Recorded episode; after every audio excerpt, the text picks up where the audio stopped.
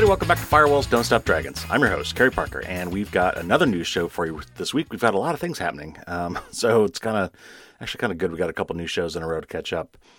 Uh, hopefully, got some good interviews coming up soon, and uh, just trying to. The scheduling is always issue, always an issue, so uh, sometimes it's a little bit of feast or famine. So uh, I've got several in the works. We'll just uh, have to wait and see how soon they come into fruition. So uh, this week I've got a few things to talk about. There's actually several things I could have covered this week. I had to kind of pick and choose. Uh, but we're going to talk, of course, about the Capital One hack, uh, where over 100 million accounts were breached. We're going to talk a little bit about that and what that might mean to you. Uh, I've talked last week about how Apple was kind of lumped in with Google and Amazon for having real live humans review some of these little short commands that we give to our digital assistants. And I've got some updates on all of those for you. Uh, I've got a kind of disturbing uh, story about Ring doorbell, uh, which was bought by Amazon. I have one. Uh, I've recommended them to others, uh, but they're kind of doing some weird stuff with that, and particularly how they're now actually kind of working directly with the police departments. Kind of sounds creepy, so we're going to talk about that a little bit. Uh, then I've got uh, just a couple other quick tidbits to note about some ransomware attacks going on in municipalities around the, the country and uh, how there's several very important updates out there. Uh, and just remind you to uh, update all your devices. I'll talk a little more specifically about that toward the end. And finally, a very uh, fun and easy tip of the week. Hopefully, you will enjoy that. So, let's get to the news. All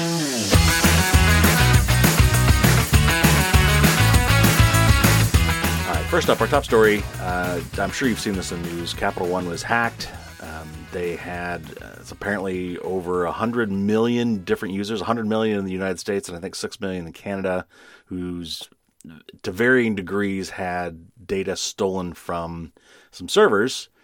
And it's not maybe not exactly as bad as some of the previous breaches we've seen, but nevertheless bad. And so uh, let's let me just talk about this. This is an article from Mashable, uh, which is a fun site, and it's got, I think, a nice appropriate level of snark. So let's let's read from this article from Mashable, and then I'll uh, give you my take. Well, this is not good. Finance services giant Capital One announced Monday that there had been a major cybersecurity incident directly affecting 100 million Americans and 6 million Canadians. Specifically, a host of their customers' private financial data had been accessed by a hacker. According to a statement issued by the company, two separate breaches occurred, once on March 22nd and once on uh, March 23rd, and were discovered on July 19th. Bloomberg reports that a Seattle woman has been arrested and accused of hacking Capital One's server at an unnamed cloud computing company. Uh, by the way, I think that's uh, I think they've confirmed that it was Amazon, Amazon's web services. Notably, it seems that although the customer data in question was encrypted, the hacker was able to decrypt it. And just what customer data exactly was accessed? Quite a bit, as it turns out. Names, address, zip codes or postal codes, phone numbers, email addresses, dates of birth, and self reported income for starters. But it doesn't end there. Customer status data, e.g., credit scores, credit limits, balances, payment history, contact information, and fragments of transaction data from a total of 23 days during 2016, 2017, and 2018 were also accessed. Some victims have it worse than others, as 140,000 Social Security numbers were also accessed, along with 80,000 linked bank account numbers. So it goes on a little bit, and eventually there's a quote from the company saying that it will be notifying affected customers through a variety of channels, and of course offering free credit monitoring. The uh, the standard I'm sorry booby prize that these companies seem to be offering. And as we talked about last week, credit monitoring is nice. There's no reason not to take it. Uh, to you know, but it it doesn't prevent identity theft. It just helps you identify it more quickly when it happens, and hopefully, you know, catch it before it gets too too far along and does more damage. So really, there's there's not a whole lot more to be said about this. Um, uh, I guess one interesting part about this is the data was encrypted and somehow it wasn't encrypted well. Uh, actually, what it looks like happened here is there was, and this is from a separate article I read from Brian Krebs, and I'm not going to go into because it was very technical.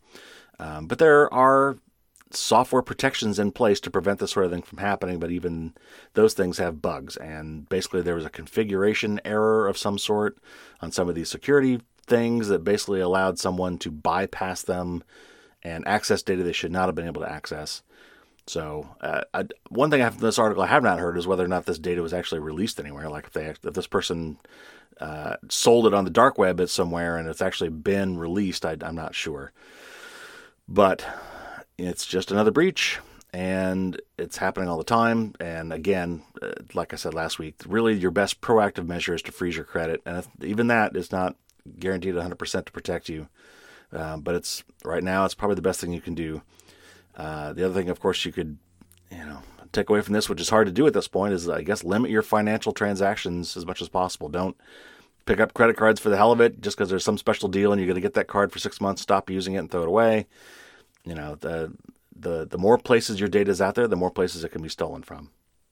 All right, next up, I talked last week about how Apple is the latest company with a smart assistant. That's one of these devices that you talk to and it responds to you.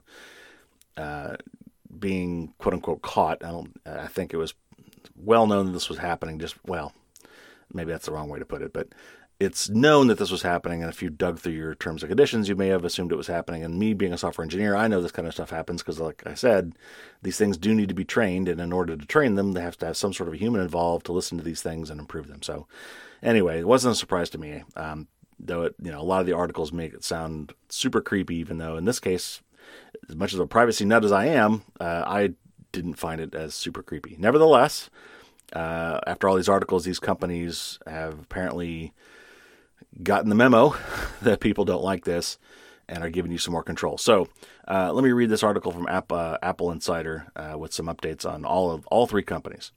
Apple on Thursday suspended its Siri grading program, which seeks to make the virtual assistant more accurate by having workers review snippets of recorded audio after a contractor raised privacy concerns about the quality control process. Now, Apple's competitors in the space, namely Google and Amazon, are making similar moves to address criticism about their own audio review policies. Shortly after Apple's announcement, Google, in a statement to Ars Technica on Friday, said it too halted a global initi- initiative to review Google Assistant audio. Like Siri grading, Google's process runs audio clips by human operators to enhance system accuracy. Unlike Apple's Siri situation, however, a contractor at one of Google's international review centers leaked 1,000 recordings to VRT NWS, a news organization in Belgium. In a subsequent report in July, the publication claimed it was able to identify people from the audio clips, adding that a number of snippets were, quote, of conversations that should never have been recorded and of which the command, and I won't say it, the wake word, was clearly not given, unquote. The VRT leak prompted German authorities to investigate Google's review program and a level of three month and level a three month ban on the voice recording transcripts. Uh, it says, quote, shortly after we learned about the leaking of confidential Dutch audio data, we paused language reviews of the assistant to investigate. This paused reviews globally, Google told Ars Technica. Google did not divulge the halt to global reviews until Friday. Amazon is also taking steps to temper negative press about its privacy practices, and on Friday rolled out a new option that allows users to opt out of human reviews of audio recordings, Bloomberg reports. Enabling the feature in the um, the Amazon Alexa app excludes recorded audio snippets from analysis. And I'll tell you how to do that in just a minute. Uh, back to the article. It says, quote, We take customer privacy seriously and continuously review our practices and procedures. We also will be updating information we provide to customers to make our practices more clear, unquote. While it may come as a surprise to some, human analysis of voice assistant accuracy is common practice in the industry. It is up to tech companies to anonymize and protect that data to preserve customer privacy. So, yeah, that's basically what I was saying last week. That uh, this is not really unheard of. It's not actually super creepy uh, as long as it's done properly. You know, basically, these audio snippets should be totally anonymized, uh, and and we should be able to you know grade these things, have a human make sure that these things are actually translating properly, and if not, tweaking the algorithm to get it right. Um, but just because you're hearing these snippets doesn't mean you have any idea who that person is. You shouldn't have any idea who that person is. So it should be should be totally anonymous, uh, ideally anyway. Uh, and if they're screwing that up, then that's a problem. Um, but they also, you know, I guess they should have been clear about this, and they should, you know, they should have been giving customers the chance to uh, opt out of this collection. And that is actually apparently what Amazon is doing right now. So if you'd like to do this, the, the uh, my guess is that Apple will probably be offering this same capability soon. Um, but anyway, right now Apple and I guess Google, I guess all three of them have you know called a moratorium on this for now until they work it out. Um, but uh, if you want to right now, you can go into your uh, the app that comes with your Amazon Echo products. Uh, if you go into that Amazon Alexa app, uh, you go to Settings, Alexa Privacy, and then Manage how your data improves Alexa. Now there's a there's a little checkbox there that you can turn off, and when I went in there, mine was actually already off. So I don't know if maybe I'd found this a long time ago and turned it off, or or what. But anyway, if you would like to do that, that should, in theory, prevent your specific recordings from being part of this grading program if that weirds you out. All right, now for basically the kind of the main meaty story of the week, and this is this is one that's kind of tricky. So um, I've got two articles that I want to read from here um, because it's they cover two different aspects of this that have come out come to light recently, and they're both disturbing in their own way. Though I understand what they're trying to do. So um, let me read you these articles, then we'll we'll discuss. The first one is from Vice.com, uh, who I believe is uh, partnered or owned by Motherboard, um, and it says the following: Amazon's home security company Ring uh, has enlisted, and that's this is the Ring doorbell, which I have. Which I guess I should stop real quick and let you know if you haven't heard of this. It it, it replaces your doorbell. It's this little little device that wires kind of on top of where your old doorbell used to be. It's a rectangle about I don't know maybe four inches high, an inch wide, and a half an inch or three quarters of an inch thick. And it's got the doorbell on it. It's still got the doorbell, but right above the doorbell, it's got a little camera. Uh, and this whole thing hooks up to your Wi-Fi, and then of course there's an app for it. And whenever someone rings your doorbell, it notifies your apps. So it could be your phone, your your tablets, uh, your computer. Uh, but the cool thing is that you can see who's ringing your doorbell. You can actually look through the camera with with these apps to see what's going on. Uh, the other thing about these apps is they have motion sensitive control, so that if something walks by your camera, it will also trigger and say, "Hey, something! I just I just saw something." Uh, so someone could actually come up to your door, uh, not ring the doorbell, leave a package, or kind of come up and look or, look through your windows or whatever, and then walk away, and you'd still know. So, you know, it's being sold as kind of an informational thing. It's also really being touted lately as a security thing, which is kind of where we're going to go with this article. So, um, I've actually really enjoyed it. The, my office in my home office at home is actually down in the basement. So if somebody comes and rings my doorbell, I can. Oh, the other thing is it's actually got a two way audio. I can actually, when someone rings my doorbell, a little window pops up. I see who it is, uh, and I can actually turn on two way communications and talk to them and say, "Oh, just leave the package," or "I'll be there in a minute," or whatever. And one of the early security things that, that was touted about this device was you could pretend to be home. So, you know, a lot of times what happens uh, apparently is that burglars like to rob your house during the day, and, you know, uh, they don't want people home. So they'll come up and pretend to be selling you something or whatever, and they'll ring the doorbell to find out if you're home. And then if you're not home, well, then they, you know, then they will try to find a way into your house and steal your stuff and get out before you ever even know. So the idea with the ring here is that if they ring your doorbell, you can say, "Oh, I'm sorry, I'm I'm in the bath or I'm tied up right now. Uh, come back another time or whatever." And so therefore, the burglar believes you're home when you're in fact you're not. All right, so with that as a background, let me start this article over again. This is from Vice.com. Amazon's home security company Ring has enlisted local police departments around the country to advertise its surveillance cameras in exchange for free Ring products and a portal that allows police to request footage from these cameras, a secret agreement obtained by Motherboard shows. The agreement also requires police to keep the terms of this program confidential. Dozens of police departments around the country have partnered with Ring, but until now, the exact terms of these partnerships has remained unknown. A signed memorandum of understanding between Ring and the police department of Lakeland, Florida, and emails obtained via public records requests show that Ring is using local police as a de facto advertising firm. Police are contractually required to, quote, engage the Lakeland community with outreach efforts on the platform to encourage adoption of the platform slash app, unquote. In order to partner with Ring, police departments must also assign officers to Ring specific roles that include a press coordinator, a social media manager, and a communications relations coordinator. Ring donated 15 free doorbell surveillance cameras to the Lakeland Police Department and created a program to encourage people to download its neighborhood watch app, Neighbors. For every Lakeland resident that downloads Neighbors as a result of the partnership, the documents show, the Lakeland Police Department gets credit toward free Ring cameras for its residents. Quote, each qualifying download will count as $10 towards these free Ring cameras, unquote. A Ring doorbell uh, camera currently costs $130 on Amazon. Police already have access to publicly funded street cameras and investigative tools that help them track down almost any criminal suspect, but Ring cameras are proliferating in the private sphere with close to zero oversight. Amazon is convincing people to self surveil through aggressive, fear based marketing aided by de facto police endorsements and free ring camera giveaways.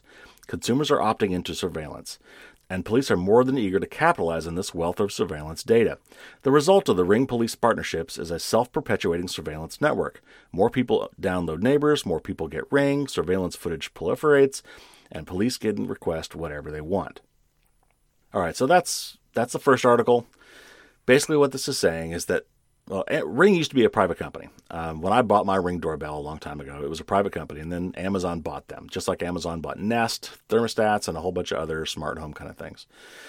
So ever since Amazon bought Ring, uh, the marketing has really kind of changed a lot about how the the Ring products are sold, and it's quite obvious, like through these partnerships with police and some of the other things. Like for instance, I my Ring app automatically sends me a neighborhood watch, um, like a crime report. I think it's once a week.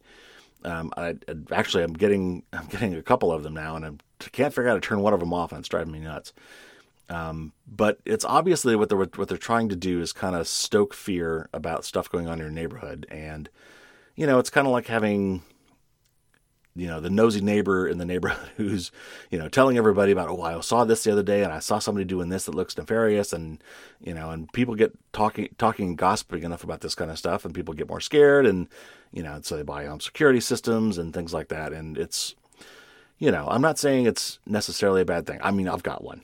So uh, but it's quite obvious that they're they're trying to find ways to make consumers hyper aware of everything that's going on in hopes that they will spark people to buy more of these products. And um, it's kind of a, like this article says, it's kind of a self perpetuating thing. But it gets weirder. let me let me read this article now from Gizmodo uh, about another partnership with the police. Amazon owned home security company Ring is pursuing contracts with police departments that would grant it direct access to real time emergency dispatch data, Gizmodo has learned. Uh, the California based company is seeking police department's permission to tap into the computer aided dispatch, or CAD or CAD, computer aided dispatch feeds used to automate and improve decisions made by emergency dispatch personnel and cut down on police response times. Ring has requested access to the data streams so it can curate quote unquote crime news posts for its neighborhood watch app, Neighbors. Quote, in an effort to provide relevant and reliable crime and safety information to our neighbors, one important source we rely on is CAD, unquote, the company told Gizmodo. Neighbors is an app through which users can share suspicions about alleged criminal activity in their neighborhoods. They can also post video captured by their Ring doorbell cameras if, you, if they have one. Using Neighbors does not require a Ring device, however. An internal police email dated April 19th, obtained by Gizmodo last week via a records request, stated that more than 225 police departments have entered into partnerships with Ring. The company has declined to confirm that or provide the actual number. Doing so grants the department access to the Neighbors Law Enforcement portal, through which police can request access to videos captured by Ring doorbell cameras. Ring says it does not provide the personal information of its customers to the authorities without consent. To wit, the company has positioned itself as an intermediary through which police request access to citizen captured surveillance footage. When police make a request, they don't know who receives it, Ring says, until a user chooses to share their video. Users are also prompted with the option to review their footage before turning it over. One of Ring's main selling points to the police is that neighbors can be used for community building. Police partnering with Ring are encouraged to conversate, and I don't think that's a word, to conversate with its users, who are encouraged in turn to share tips about activity in their neighborhoods. Police can follow posts and receive updates via email as new tips or complaints roll in. So let's sum this up. Amazon is partnering with the police departments to sell more ring doorbells, and part of the way they're doing this is trying to make the police and people hyper aware of what's going on in their neighborhoods, and assuming they're doing this, and you know, they, uh, you know, I've got this. I'm I've seen this myself. A lot of people will post saying, "Hey, this guy looks fishy," and we'll maybe we'll post a video or not. Um, and you know, people get a little paranoid and start kind of oversharing. And so so you've already got that dynamic going on. Now you're getting the police involved, where the police are basically kind of giving away or or giving rebates on or promotions on these ring doorbells to buy them for security purposes. And in doing so, they're using this neighbors app, which actually I've never installed, um, though I can still get some of these same things through my regular Ring app. Uh, that kind of lets you share information directly with the cops and have the cops ask you for information. So let's say there's been a let's say there's been some car breaks in break-ins in your neighborhood, uh, and they know that one of them happened on your street. Well, the cops can put in a request through this app, through this web portal, and say, "Hey, anybody on the street have video from this time frame. We're looking for somebody who's been breaking into vehicles or breaking into homes or or whatever." And uh, and you apparently the way this works is you have the option at this point. You're notified, uh, and you're notified say, "Hey, you do have some videos during this time frame. Would you like to hand these over to the police?" And apparently, at least there's one more step where it says, you know, would you like to look at the video you're going to be handing over before you send it, and then uh, to give you a chance to review it one last time before you turn it over. So, um, obviously, on one level, I see how this is really cool for police, and I can also see how this could be a very valuable tool for, you know, catching criminals. But it's a like with all surveillance technologies, it's a really slippery slope, and so you know, I was all for this product when I got it, and for me, it was just a, a camera that faced out. It didn't look into my home. Uh, it only captured because I'd set it up this way. You can set up the motion capture stuff to only capture certain areas, and I only capture video if somebody basically walks up to my doorstep.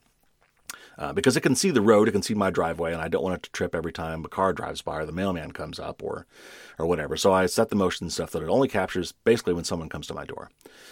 Um, nevertheless, it's I am basically contributing to the surveillance state. And while currently there seems to be a lot of checks and balances in place and, and opt in, which is good instead of opt out, um, I could certainly see a situation where this changes the future. For instance, if you get your ring, ring doorbell from the police department at a discount, part of what comes with that agreement is that you agree to automatically give them access to your feed whenever they want. And I'm sure that would be buried deep in the terms of service in the contract somewhere. And on the face on the face of it, it looks like, hey, the cops think this is really good for, you know, catching thieves. So therefore, we're going to give you a discount on this because it just helps us do our job better, right? So it seems like a win-win. Um, but in reality, you know, let, let's say this really takes off, and we've got you know every fifth house on uh, in in the neighborhood has a camera on it. Now you've got basically police surveillance of your neighborhood 24 7 all the time. Do you want that? Now, couple that with license plate readers. What if these cameras are good enough to read license plates as cars drive by? If you've got these things on every fifth or tenth house in a neighborhood, all of a sudden you know everybody that comes and goes in that neighborhood when and when they come and go. Um, if they drive within the neighborhood, you know where they've where they've gone. Um, so anyway, we'll see what becomes of this, but again, I, I don't know how we stop this without regulation. Uh, these companies are obviously not going to self regulate, and if uh, they're there to make money, and the way they make money is by selling more products, and you know. So, bottom line, uh, I, I, still like the product, but I'm going to be keeping a very close eye on on this and looking for more investigative journalism like this to tell me what's really going on behind the scenes and uh, if I if if it ever gets to the point where I feel like my camera is being hijacked to be part of, you know, Big Brother, uh, then I'm probably going to have to change my choices. All right, just a couple more news tidbits, and I, am not going to read any articles with these. I'm just going to kind of give you the uh, the high level view. You may have seen this in the news recently about uh, uh, there were some school districts in Florida and then and then in Louisiana that were attacked with ransomware. And if you recall, ransomware is malware that gets on your system, on your computer, and in the background encrypts all of your files. And then once it's done, pops up a notice that says, hey, I've encrypted all your files. If you want them back, then you got to pay me money. So it's ransom, right? They've taken all your data, your your family photos, your home videos, your music collection, all your tax documents, you know, whatever you've got on your computer that you could not replace they have encrypted them. And if they've done a good job, those files are unreadable, completely unusable by you until you get the decryption key. And so they hold that decryption key uh, until you pay them money. And you know, you might worry that hey, I'm going to pay them money and they're not going to give me the key anyway. It's funny because they, generally speaking, for this to work, they've got to be honorable. so, you know, if word gets around that you know no one actually ever gives you the key when you pay, then no one's going to give them, uh, no one's going to pay out. So, you know they actually have some sort of level of honor that they got to maintain uh, integrity uh, so that this whole scam keeps working. So anyway, so you find some way to anonymously pay them, usually with Bitcoin. Uh, and once you get your money, they get the key, you get your files back.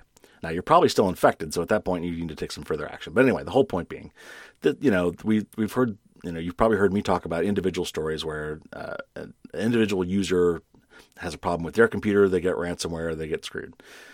Well, you know, and you know, in that case, the the kind of the going rate uh, for ransomware is maybe three to six hundred bucks. Um, you know, it's not cheap, but you know it's not gonna not gonna kill you. And if you really lost some files that you just cannot replace that you must get back, you know you're gonna you're probably gonna pay that. Well, uh, what the bad guys have figured out apparently is that there's much bigger fish to fry here, and so they're but so they're going after they could be going after big companies, but big companies have a lot of security stuff kind of built in. Uh, they they can still get hacked. Um, but they're they're kind of harder targets. So they kind of go for this mid-range corporate target, and that in a lot of cases that's local governments uh, or municipality kind of things, utility companies. In this case, school districts. And so they're going after these school districts and, and getting somebody to click on a link somewhere in the school system to click on a bad link, and all of a sudden this malware starts spreading everywhere, and encrypts like let's say all the students' uh, history of of enrollment and grades. Uh, all, you know, every every every bit of data about the school system is now locked up tight. And the reason they're doing this is a couple things. First of all, these these small communities certainly have an IT guy at least, but you know they're you know the chances that they're going to have the budget and the time to keep up to date with all the latest security patches and security tools and processes, you know, and be able to somehow educate everybody in the department to not click those links and download that malware is hard. And that's part one. So they're they're kind of ripe targets. Uh, um, and part two is this is becoming common enough that a lot of these municipalities, through the state or privately, have gotten insurance. They have insurance policies against ransomware. So they can ask for basically a lot more money, and they have. So in some of these cases with these school districts, they've asked for hundreds of thousands of dollars, and in, in a lot of cases, these school districts have paid. They what else? What else are they going to do? Um, now I will say, uh, and I, hopefully these insurance companies that are backing these schools up and the schools' IT departments themselves are familiar with this. There is a website called nomoreransom.org.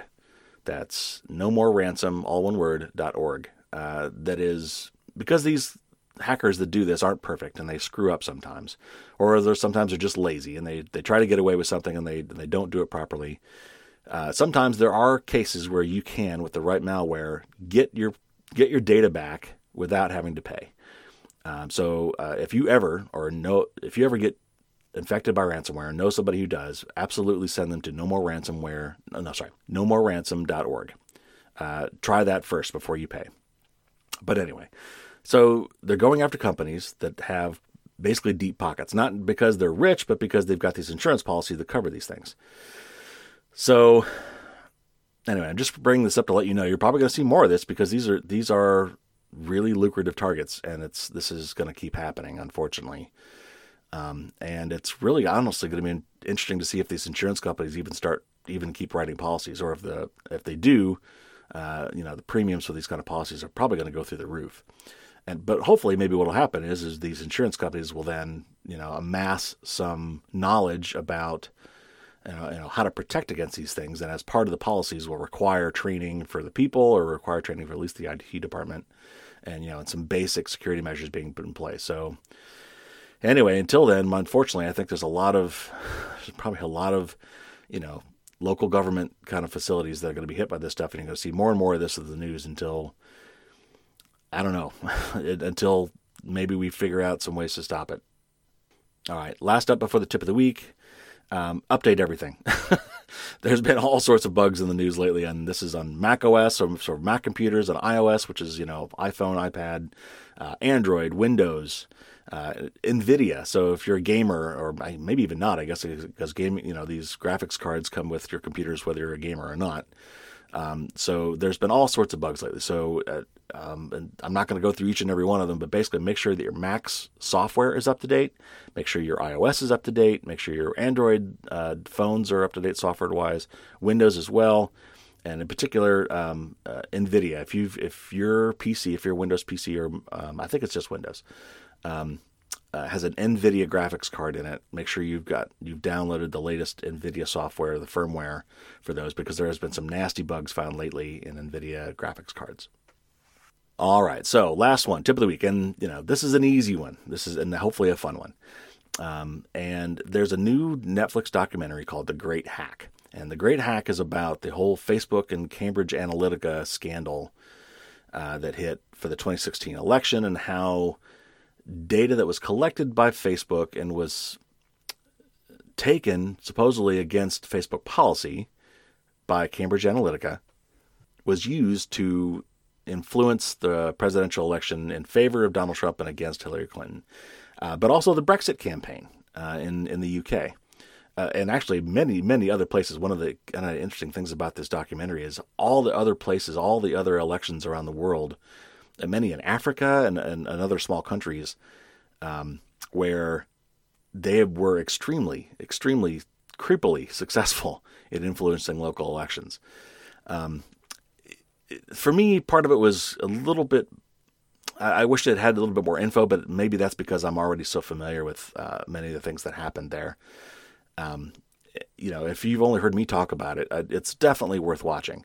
Now, it's, it's a little dramatic, maybe a little overly dramatic. It follows one or two people in particular and kind of covers their story, which you know, from a human interest thing, is interesting. But for me, the the the, the most interesting part, of course, is the political and the social impacts uh, of all this data collection and how it was used against us and to manipulate us. So anyway, especially with the next election coming up, the the Russians have certainly not stopped. Cambridge Analytica may be out of business now, uh, which the uh, the documentary goes over.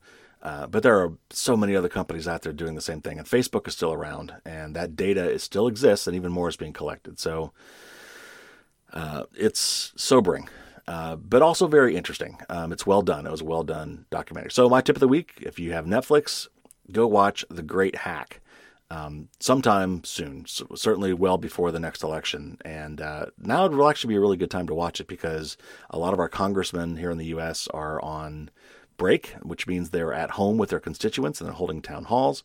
So you know, if you watch this and get sufficiently uh, sufficiently inspired, you might want to attend one of your town halls and say, "Hey, what are we doing about election security?" Because actually, there's been several bills put up, put in front of the Senate, and, and Mitch McConnell has blocked them all. Um, in fact, that's where he got his uh, his new moniker, which apparently he hates, called Moscow Mitch. Um, so, anyway, you know, I try not to delve too much into politics here, but um, just from a citizen standpoint, it's important that you understand really what happened and the depth uh, of the influence that, that that came from Facebook and Cambridge Analytica, and and how the people that did this really didn't think they were doing anything wrong.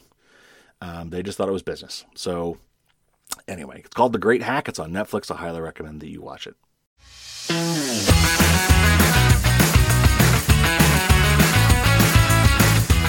All right, that's going to wrap up our show. I do want to call up a couple things. Uh, uh, there was a really nice review done of my book, Firewalls Don't Stop Dragons, by the RSA Conference blog.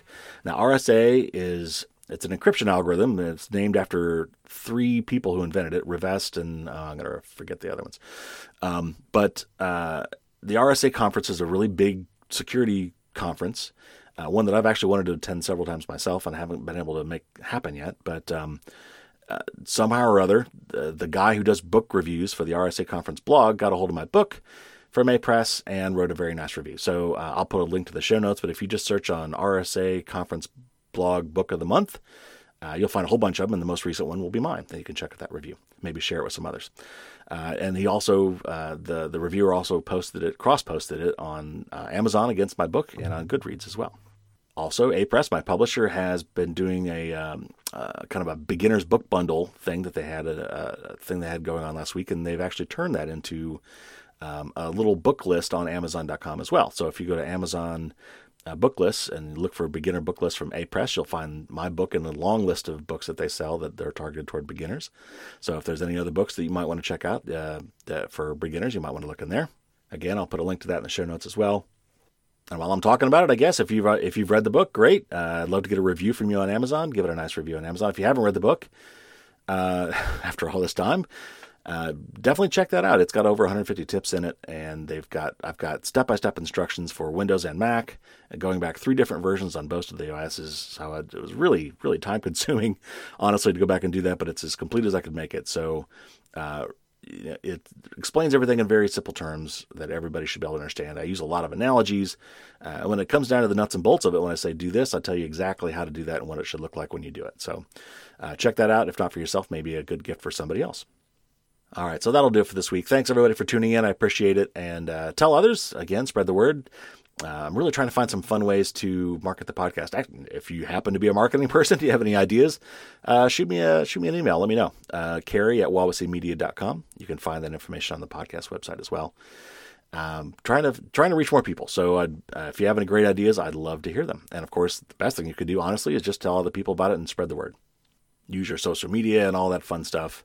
All the all the things I tell you that you shouldn't be using. If you're using them anyway, you know, you know, spread the word. If you like uh, some more up to date stuff, you can follow. The only really social media I use is Twitter. So uh, if you want to follow me on Twitter, I'm at Firewall Dragons uh, on Twitter. You can. That's kind of where I, I post a little more technical stuff and, and, and more up to minute stuff. So if you if you want more and more, and once a week is not enough for you, you can follow me on Twitter uh, and get the, the the hot news right off the press. All right, so that's it. Take care, everybody. Hope everybody stays safe out there until next week. Subscribe to the podcast so you don't miss any. And uh, until next week, as always, don't get caught with your drawbridge down.